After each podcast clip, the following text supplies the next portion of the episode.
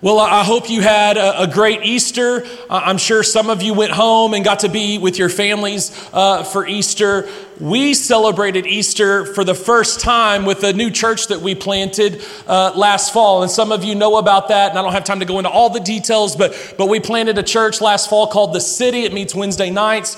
Uh, so much was happening in Raider Church and through Raider Church over the last five years. We had a lot of people asking for something similar for their families, and so we did that last fall. And so this Easter, we got to celebrate for the first time together as a church, and we had nearly a thousand people join us at the City Civic Center uh, for our very first Easter celebration. It was amazing, uh, and, and, God did incredible things there. And then um, I got to go home with my family after that for an Easter lunch with my family. I had brothers and people who had come in town, family who had come in town to celebrate Easter with us with our church.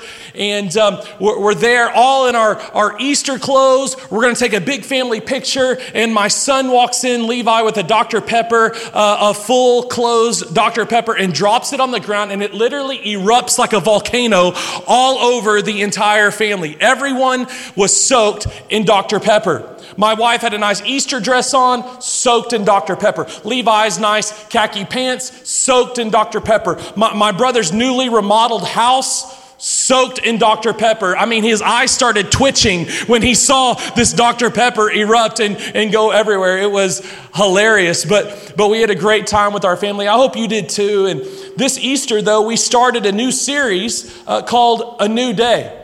And we started that for Raider Church and the city. And so, because I know some of you weren't here and may not have had a chance to get caught up with what we talked about on Easter, I'm going to give you just a short recap and then we're going to get into what we're talking about tonight. But we started a new series called It's a New Day.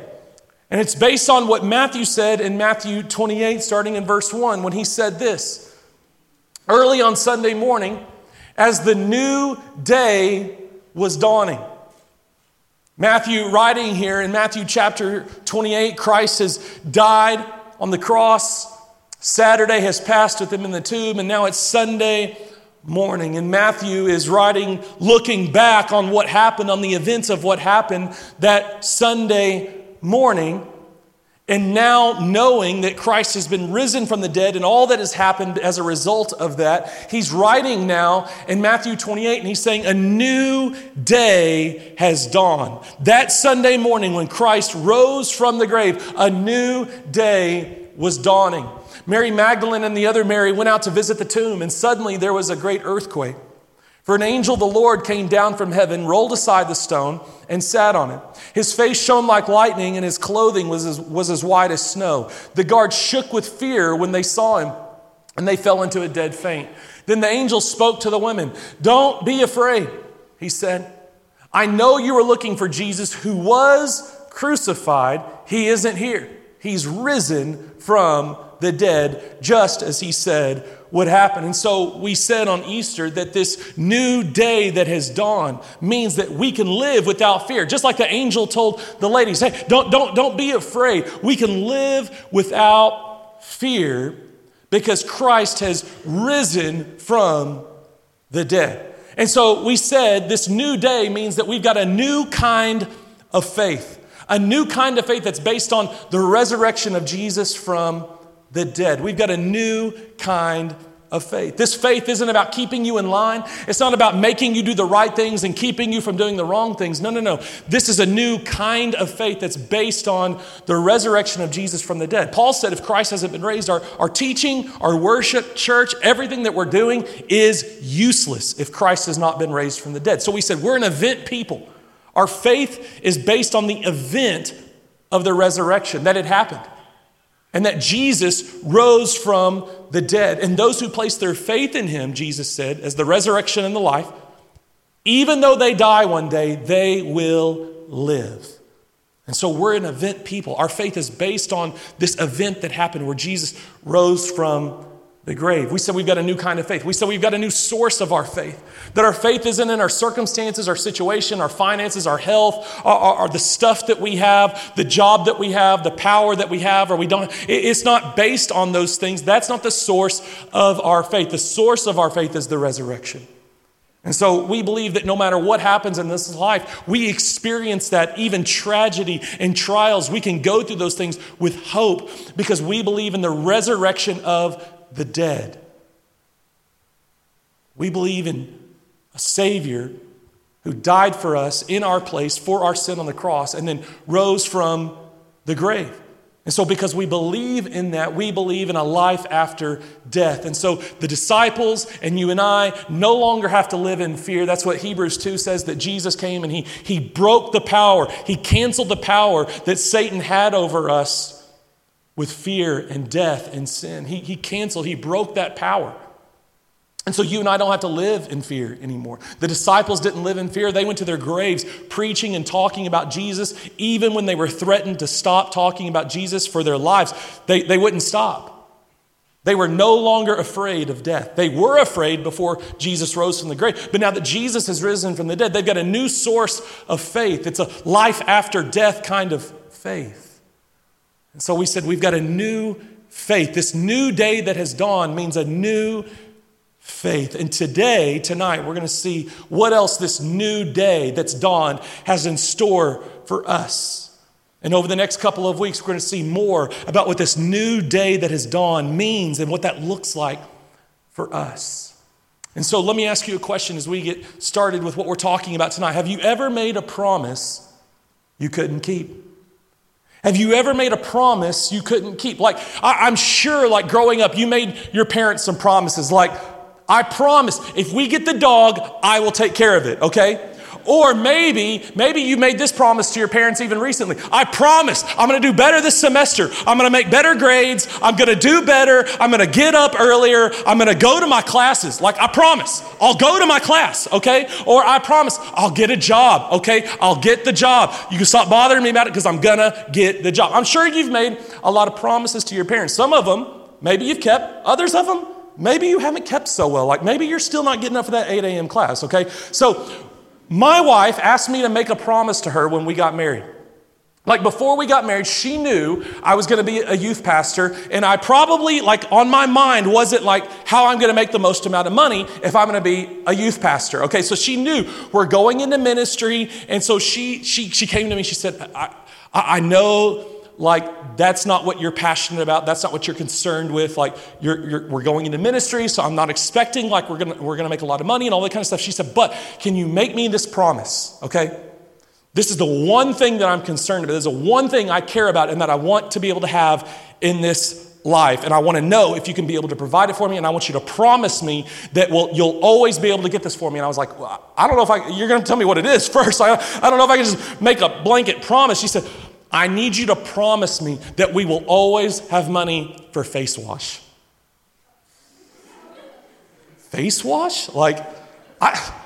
That, that's it. Like that's all you want. I mean, you want me to promise you'll always have, we'll always have money for face wash. And, and listen, I don't know why I said this at this time. I, you know, I, I guess I was just trying to be, you know, smart or cute or something. I don't know. I said, well, I don't know. Maybe we won't. I, I can't promise you that. How, how am I going to know if we're always going to have money for face wash? And she was very concerned at this moment. Like, am I making a right decision? If I'm not going to have money for face wash, we may have a problem here. And so we get married. And I'm taking a shower one day and I look down and I see in our shower this perfect circle of shampoo bottles, okay?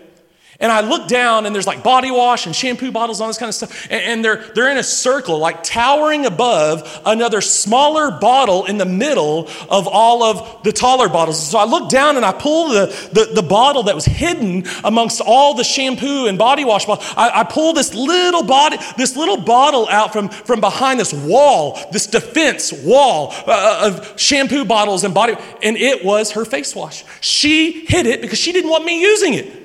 She was afraid. We may not have money for face wash, so I'm going to get as much face wash as I can possibly get. You're not going to use it. This is all for me. And so she hid it.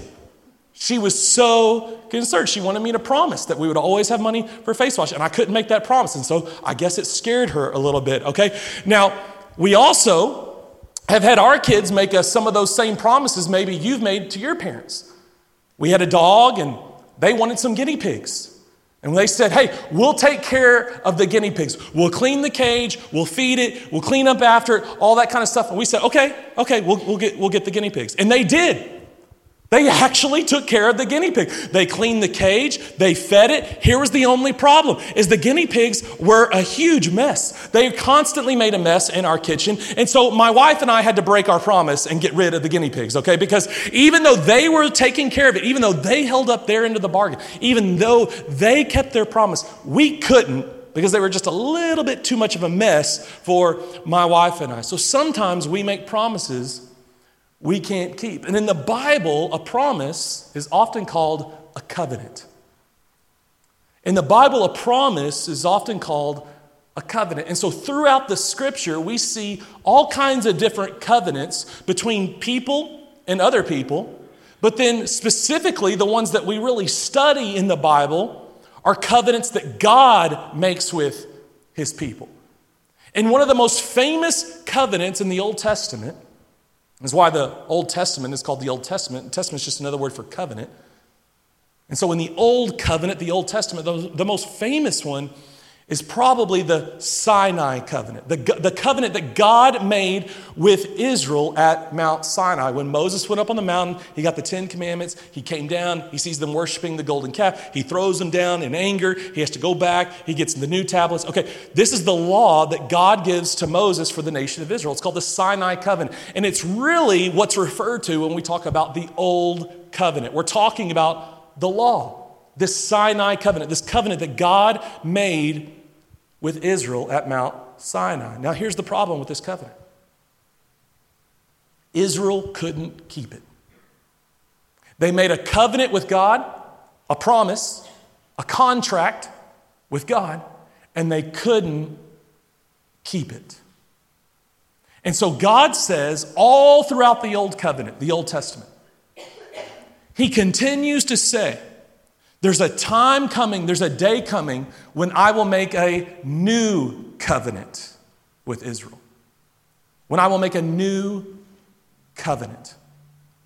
And so, if you got your Bible, I, I, want you to go to Jeremiah chapter 31. We're going to be talking about tonight what this new covenant looks like and what it means for us. What does this new covenant look like? Because a new day that has dawned means a new covenant, a new contract between God and his people has dawned, has been inaugurated. There's a new covenant now. And it's the covenant that you and I, as followers of Jesus, as Gentiles, are actually under if you're a follower of Jesus. It's this new covenant that God has made with his people. And so in the old covenant, God prophesies through different prophets one of them being Jeremiah, another one's Ezekiel, we'll look at here in just a second. And he tells them about this new covenant because Israel couldn't keep their end of the bargain. They couldn't keep the old covenant. He continued to say, I'm going to make a new covenant with you. And here's what the new covenant is going to look like. And so a new day means a new covenant. And we're going to see what this new day and new covenant look like. So go to Jeremiah chapter 31, starting in verse 31. And if you don't have a Bible uh, with you, just jump on your phone, on your web browser, go to raiderchurch.com, select message notes, and you can follow along with us. The verses and the points, everything we're talking about will be there for you. But let's go. Let's see what this new covenant looks like. The day is coming, God's speaking through this prophet, Jeremiah, says the Lord, when I will make a new covenant with the people of Israel and Judah. This covenant, this new covenant, will not be like the one I made with their ancestors, the old covenant, when I took them by the hand and brought them out of the land of Egypt. He's talking about how when God rescued them from slavery to the Egyptians, He brings them out, He brings them through the, the Red Sea. They're passing through the desert. And at this time, God meets with Moses on Mount Sinai after He rescues them from slavery to Egypt. And so God says, they broke that covenant, that Sinai covenant, the covenant of the law and where we read about the sacrificial system and the ways that, that Israel would relate to God and being relationship with God. And that's what the purpose of these covenants were that God would make with his people. And even today, the new covenant that we're going to read about.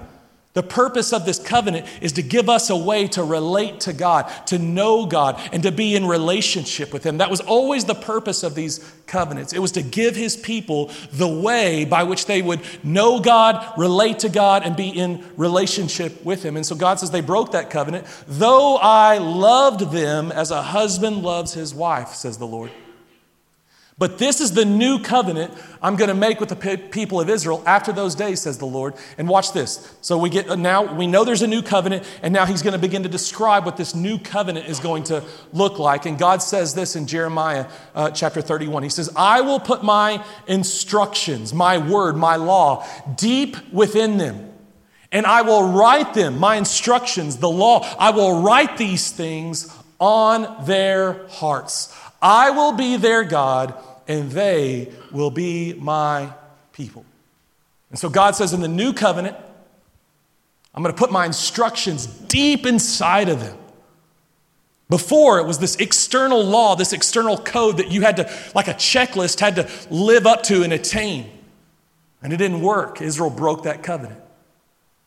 And so God says in the new covenant, Instead of giving this external code or, code or law that they have to follow and live up to, I'm going to put it on their hearts. I'm going to write my instructions literally on their hearts, and I'm going to be their God, and they will be my people.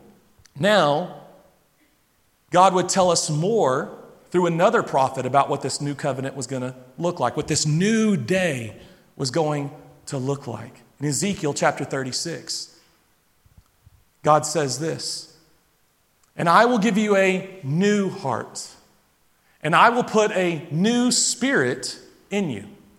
I will take out your stony and stubborn heart and give you a tender and responsive heart. I will put my spirit in you so that you will follow my decrees and be careful to obey my regulations. So, a new day means a new covenant. And this new day, this new covenant means this it means a new heart. A new heart coming? Coming soon? No? There it is. Sorry, our system is slow. Okay, so the new day, the new covenant means a new heart. And here's what this new heart looks like. Here's what this new heart will do inside of you. First of all, this new heart is a heart that loves. God says, in this new day, this new covenant that I'm going to make with Israel, and that we end up as the church getting to participate in, we receive a new heart, and this heart loves God. In Jeremiah chapter 31, God says, I was pursuing Israel like a husband who loves his wife. But Israel continued to go after what God would call prostitutes, adulterous affairs. Where Israel would turn their back on God and worship and follow other idols. The idols and the, the gods, lowercase gods, false gods, false idols of the nations that were surrounding them. And God says, I, I continue to love Israel like a husband loves an adulterous wife.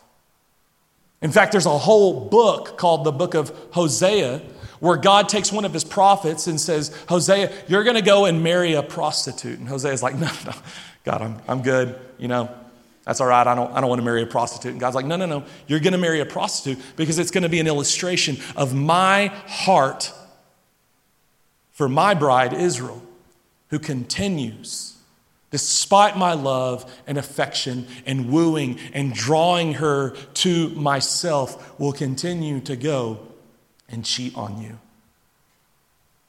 And Hosea ends up taking this prostitute for a wife. And despite how much he loves her and pursues her, she continues to go and sleep with other men. I mean, can't you just hear the heart of God saying, I, I love you and I want you to love me? And I'm going to love you and I'm going to show you how much I love you. And, and, and despite my love for you and my wooing and my drawing you to myself, you continue to turn away from me and go after other lovers. And so God's heart was broken. Israel continued to disobey this covenant that God made with Israel, and God's heart was broken because he loved them. And his heart was, his desire was for them to love him back. You see, God wants a love relationship with his people. It's why he put an option in the Garden of Eden. And he said, Hey, you can eat from any tree in the garden except this one tree. You see, he had to give Adam and Eve an option for it to be true love. And what did Adam and Eve do? They chose to turn away from God and to eat from the tree of knowledge and good and evil. And in so doing, they cheated on God. They went after another lover. You see, God had to present an option to Adam and Eve for it to be a genuine love relationship. And God's heart is to have that love relationship with Israel. And God's heart was, is, is to have a love relationship with you. The problem is, is we always, our hearts always wander to other lovers. But God wants to have a love relationship with you. And so God promises that in this new day, this new covenant, we would have this new heart. And this new heart that God would give us, He would take out this heart of stone that's hard and stubborn. And He would give us a heart of flesh that's soft and tender and responsive to His wooing and to His drawing.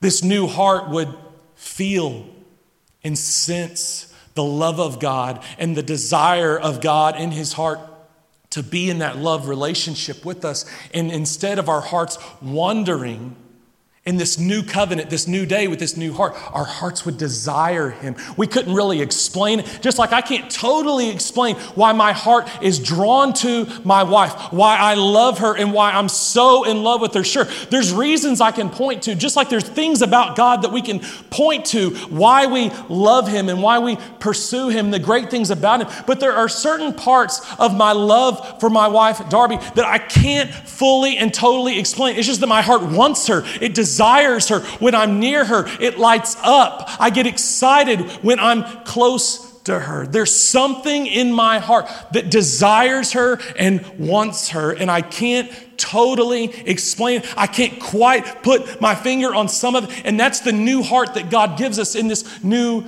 covenant.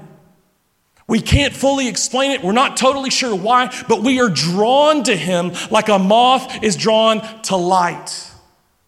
We are drawn to Him.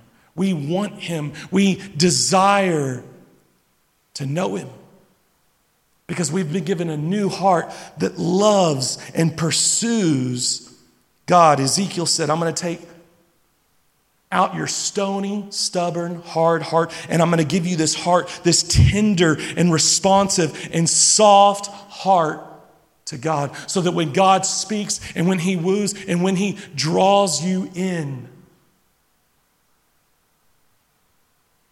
like a moth to light, you go.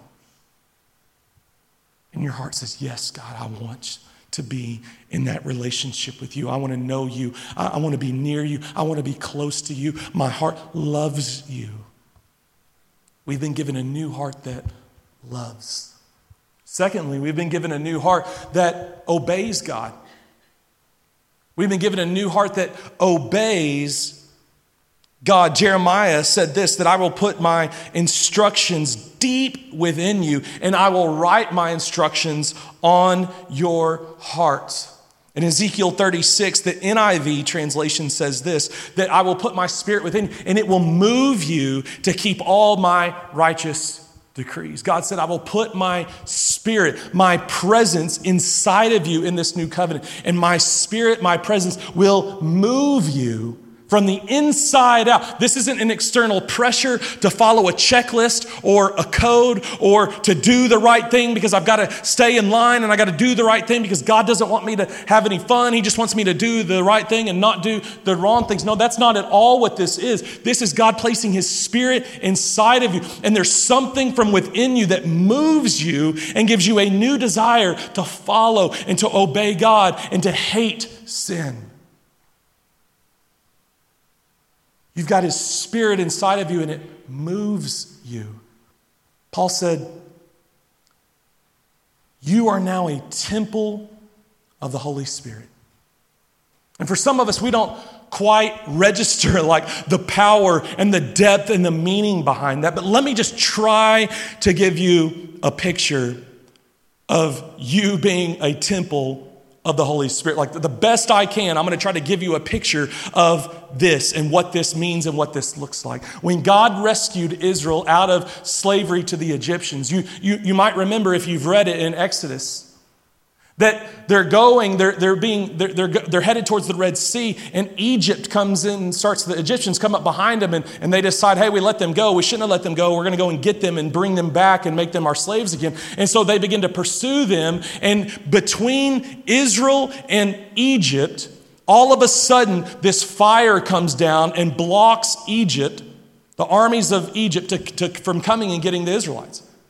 So there's this fire that's raging that's keeping them from pursuing the Israelites. The Red Sea parts, God parts the Red Sea. They walk through on, on dry land to the other side. The fire goes away. The Egyptian army comes after and begins to pursue the Israelites once again. The waters come down, totally wipe out the Egyptians. And then on the other side, on the other side of the Red Sea, then God would begin to lead Israel by fire at night and with a pillar of cloud at day. Like that's how God came down and led Israel from that day forward. There, there was a, a fire that would come, a pillar of fire, like from heaven to earth, that would move and would lead them and show them the direction to go. And by day, it was a cloud and so Israel knew where to go and which direction to take because God was literally physically there by fire and cloud, leading them and guiding them in the direction they were to go. And then God would set up this tabernacle. It's called the tent of meeting. And this is where God would come down again by fire and fill this tabernacle with this fire and with this cloud presence that was so thick, sometimes it would say that people couldn't enter. They couldn't even physically enter into this tent, this tabernacle where God was because the, the cloud and the fire were so thick. But God would invite Moses into this tabernacle to meet with him. And the Bible says that God would meet with Moses face to face like a friend would talk to a friend. And so Moses would go into this tent that God had made, that had set up for Moses to come and meet with him. And so Moses would go in, and then literally the entire nation of Israel would watch this fire come down and fill this tent. They called it the tent of meeting, the tabernacle. Fire would come down from heaven, and smoke would fill this tent, and all of Israel would know God just came down and he's meeting with Moses right now. And they would all come out of their tents when this would happen, and they would bow down and they would begin to worship as they saw God come down from heaven in this fiery, cloudy presence, fill the tent of meeting, and begin to meet with Moses. And one of the things I love, uh, it's in Exodus 33. Moses is meeting with God in, the, in this tent, this tabernacle. And Israel comes out and they're worshiping God. And then God's done kind of meeting with Moses, and Moses leaves the tent. And it's like the fire comes up, and Moses' assistant, Joshua, doesn't leave. He just, he just stays there. He, it was like what he just experienced, he, he didn't want to be over. He saw God meeting with Moses, and Moses has left, but Joshua, like in this stunned silence, is just staying there, like, what, what just happened? In absolute awe of the power and the presence of God. When they finally had a physical temple, when they settled in the promised land, they Solomon built this temple for God to come down and to meet again with the high priest. And when the temple was finished and they kind of prayed over it and they dedicated it, once again, this fiery cloud from heaven comes down and consumes the temple. And again, it's so thick. The presence of God is so thick that they could not enter. It says they could not even enter into this temple.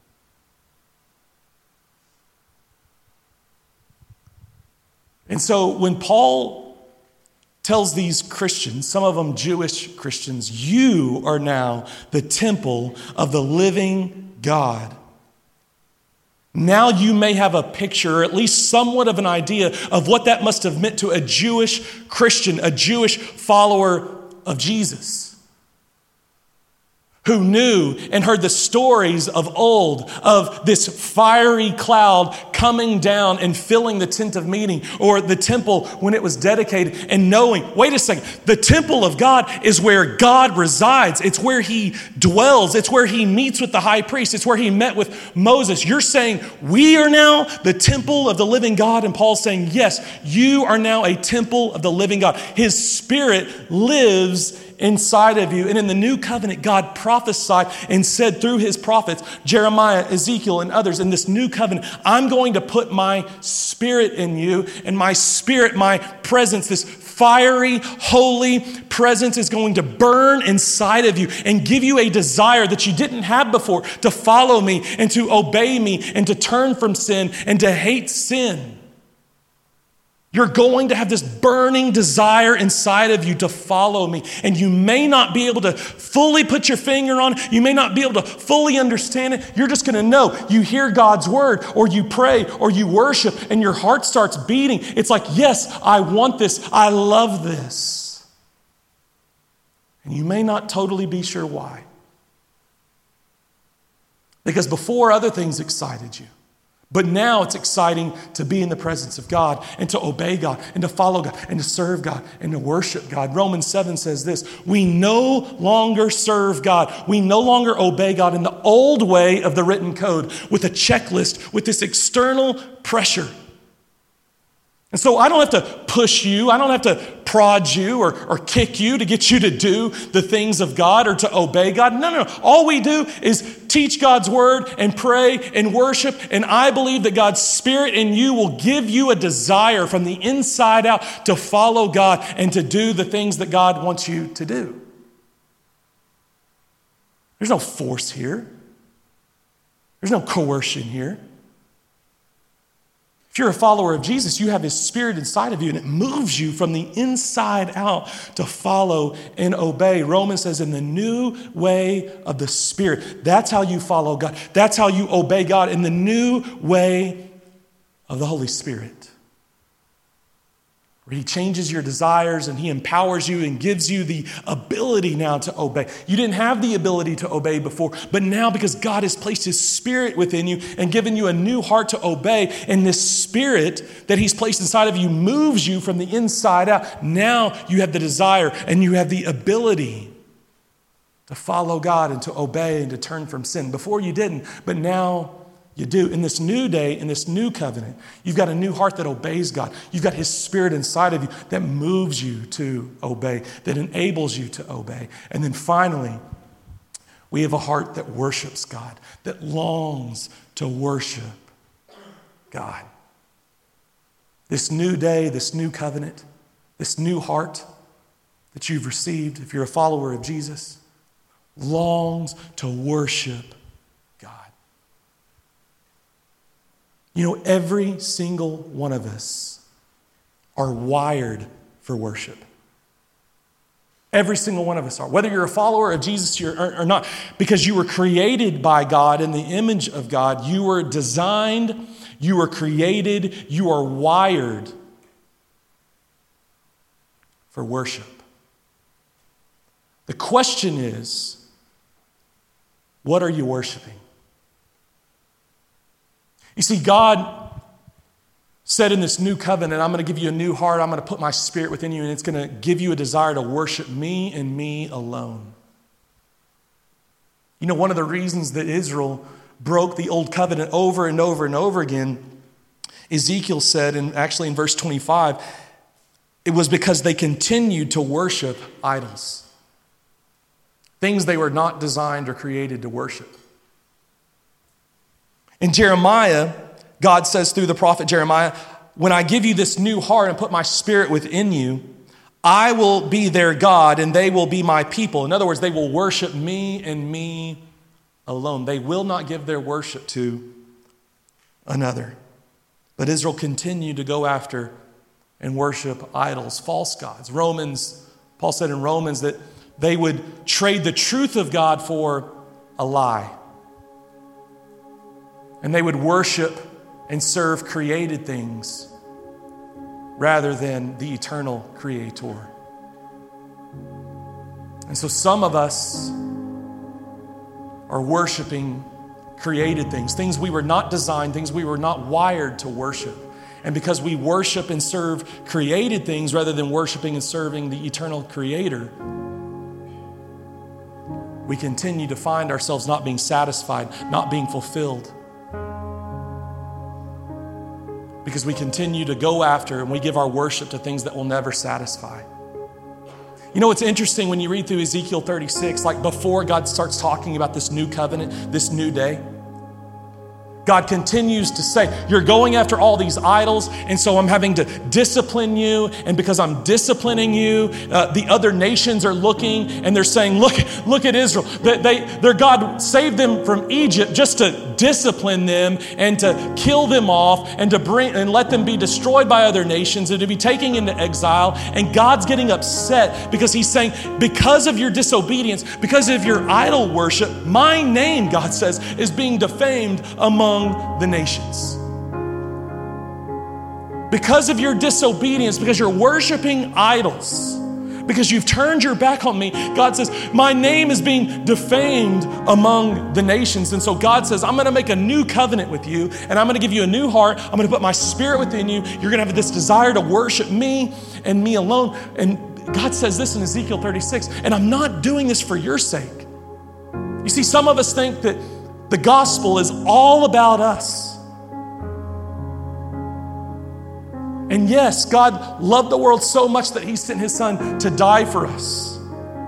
God's heart does love us and want us to be in relationship with Him. But in Ezekiel 36, when this new covenant is promised, God actually says this I'm not going to do all of this for your sake. Actually, I'm doing it for my sake because I'm tired of my name being defamed among the nations. God actually says, I'm going to make a new covenant with you for my sake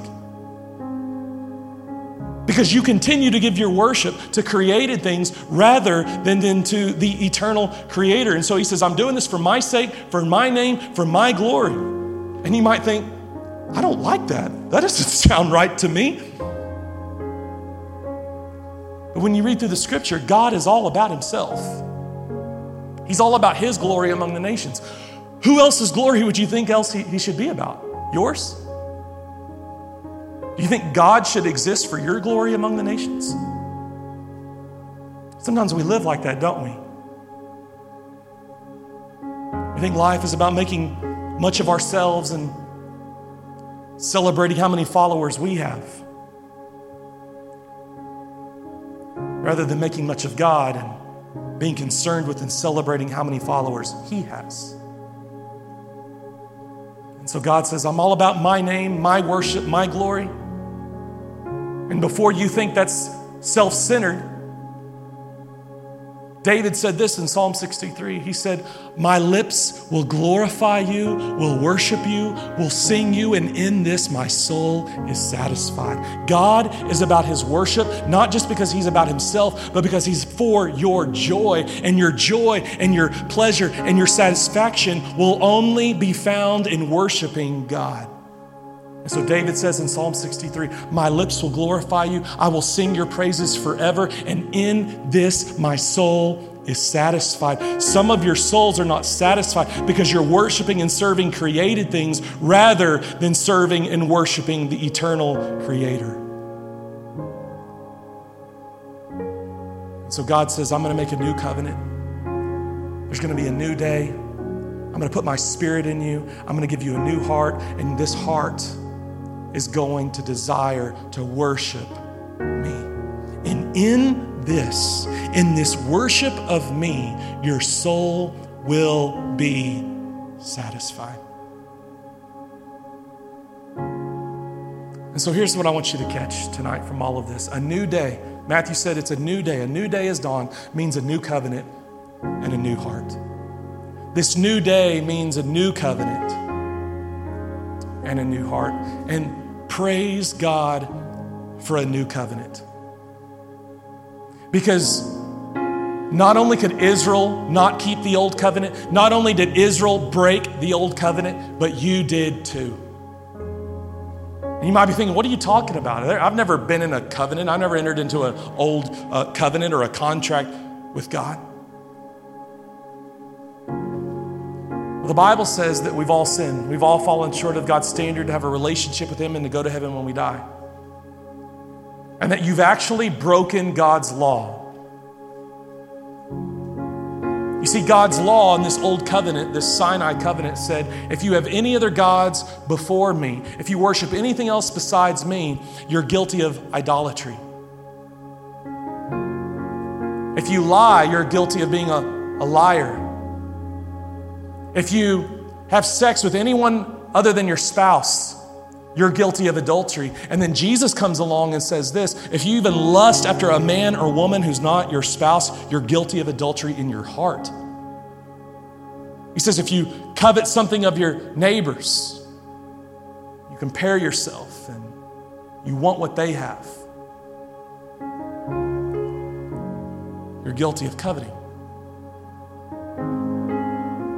Kill someone, you're guilty of murder. But then Jesus comes along and says, But I tell you, even if you have hate for your heart for another person, you're guilty of murder in your heart.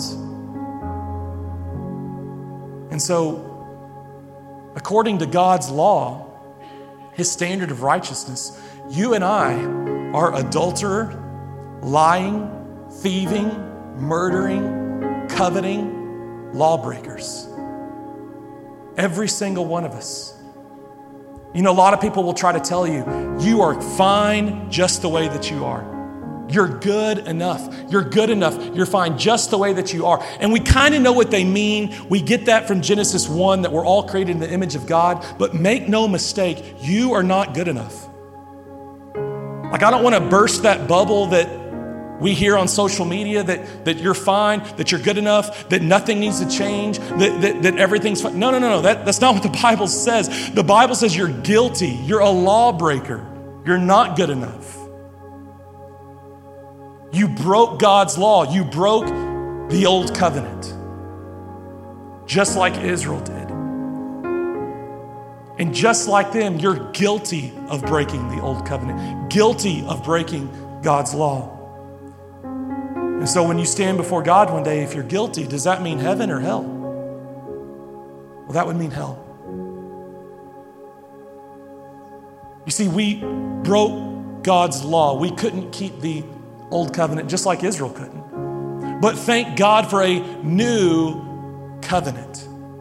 And in the new covenant, Jesus comes and Paul says completely meets the righteous requirements of the law. In other words, Jesus met and fulfilled the old covenant. You and I couldn't do it.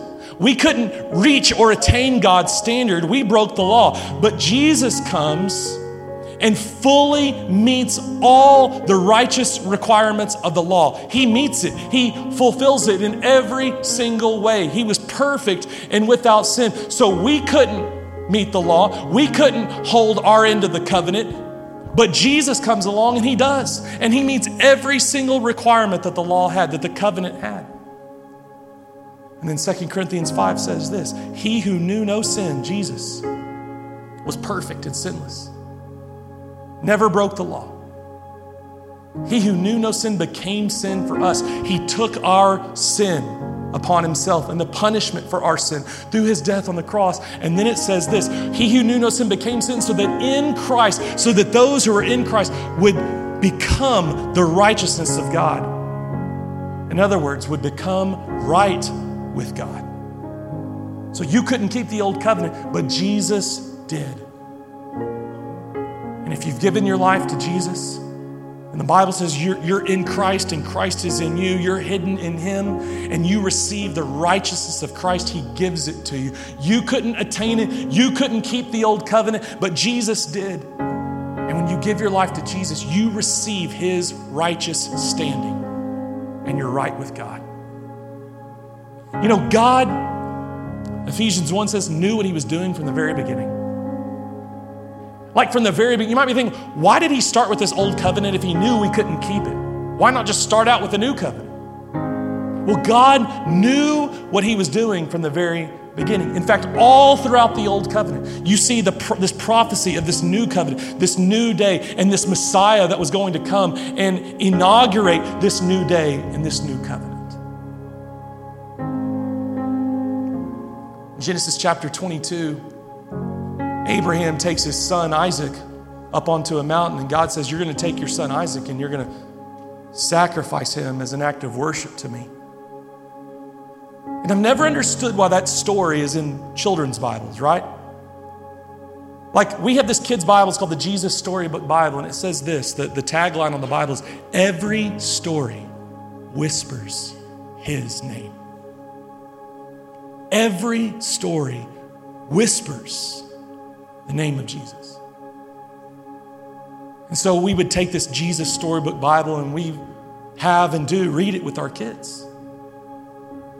But my kids, my, my boys especially, hate the story about Abraham taking Isaac up on the altar to kill him, right? I mean, they're probably thinking, why are you reading this to us? Like, are you thinking they're going to do the same thing? I mean, this story is disturbing to them, and rightfully so.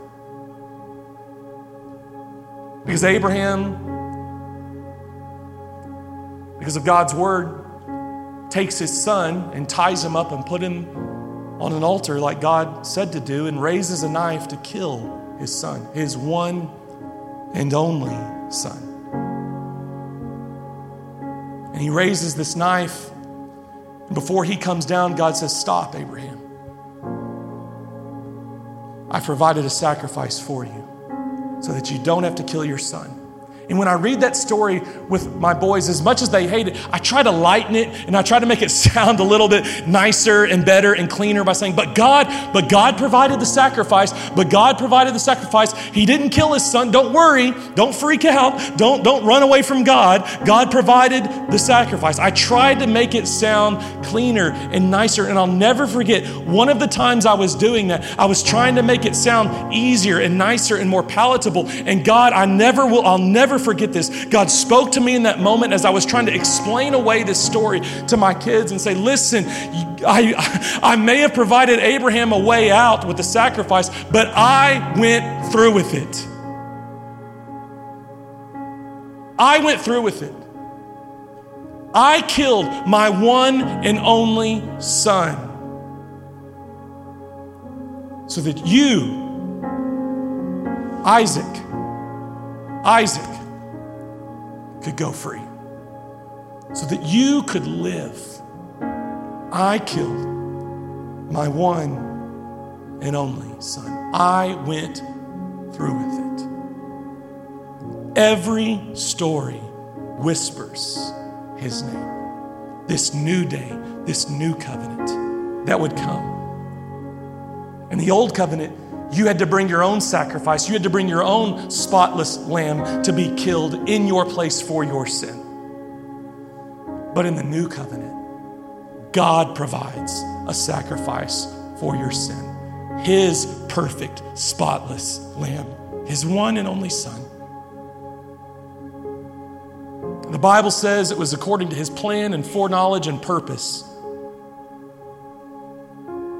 to kill his one and only son, so that you, Isaac, could live, so that me, as Isaac, could live and go free.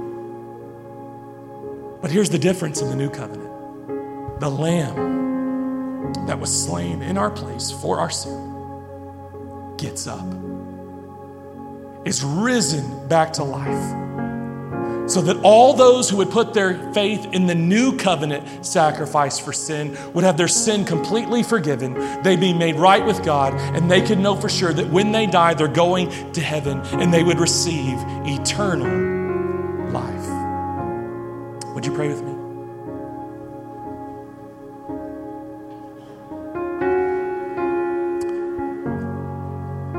And tonight, if you're here and you examine your heart and you don't see that same softness, tenderness, love for God in your heart tonight. Don't leave this place saying, I got to do better. I got to try harder. If there's been areas in your life where you've been disobedient, where you continue to sin and go back to the same sin and struggle with the same sin, don't leave here tonight in your heart saying, I'm going to do better, I'm going to try harder. If there hasn't been that passion to worship God and God alone, and you've been giving yourself and worshiping and serving created things rather than the Creator, don't, don't leave here saying, I'm gonna, I'm gonna do better, I'm gonna, I'm gonna try harder. And so, if any of those things have been true of you, and you look at this new heart that we're talking about and saying, that's, that's not really me, I'm not too sure I, my heart measures up to this new heart and this new covenant, do not leave here saying, I will try better and I will do more and I will try harder to be like that. That is not the prayer of the new covenant.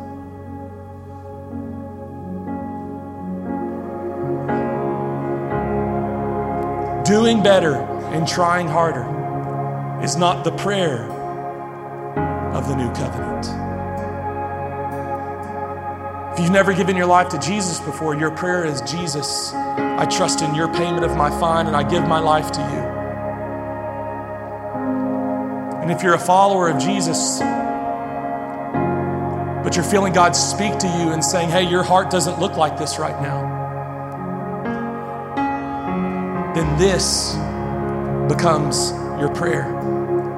Move me Move me, God. Ezekiel chapter 36 I will put my spirit within you and it will move you to keep all of my righteous decrees. So make that your prayer instead. Not, I'm going to try harder. Not, God, I promise I'm going to do better. No, God, you've placed your spirit within me and you've given me a new heart. So move me, God. Move me in this moment right now. Move me by your spirit and give me a new heart and a new mind. Change my thoughts and my desires and my passions. Change them, God. Move me from the inside out. God, would you move us tonight? Through your word as we pray right now, as we worship God, would you move us by your Holy Spirit? Fill us with your Spirit and move us, God, in this moment to keep all of your righteous decrees. Thank you for a new day and a new covenant and a new heart. Thank you for your love for us that you continue to pursue us even when we continue to return to rebel and go our own way. God, in this moment, by your Spirit, move us to return to you and to come back to you with all of our hearts. We pray that in Jesus' name.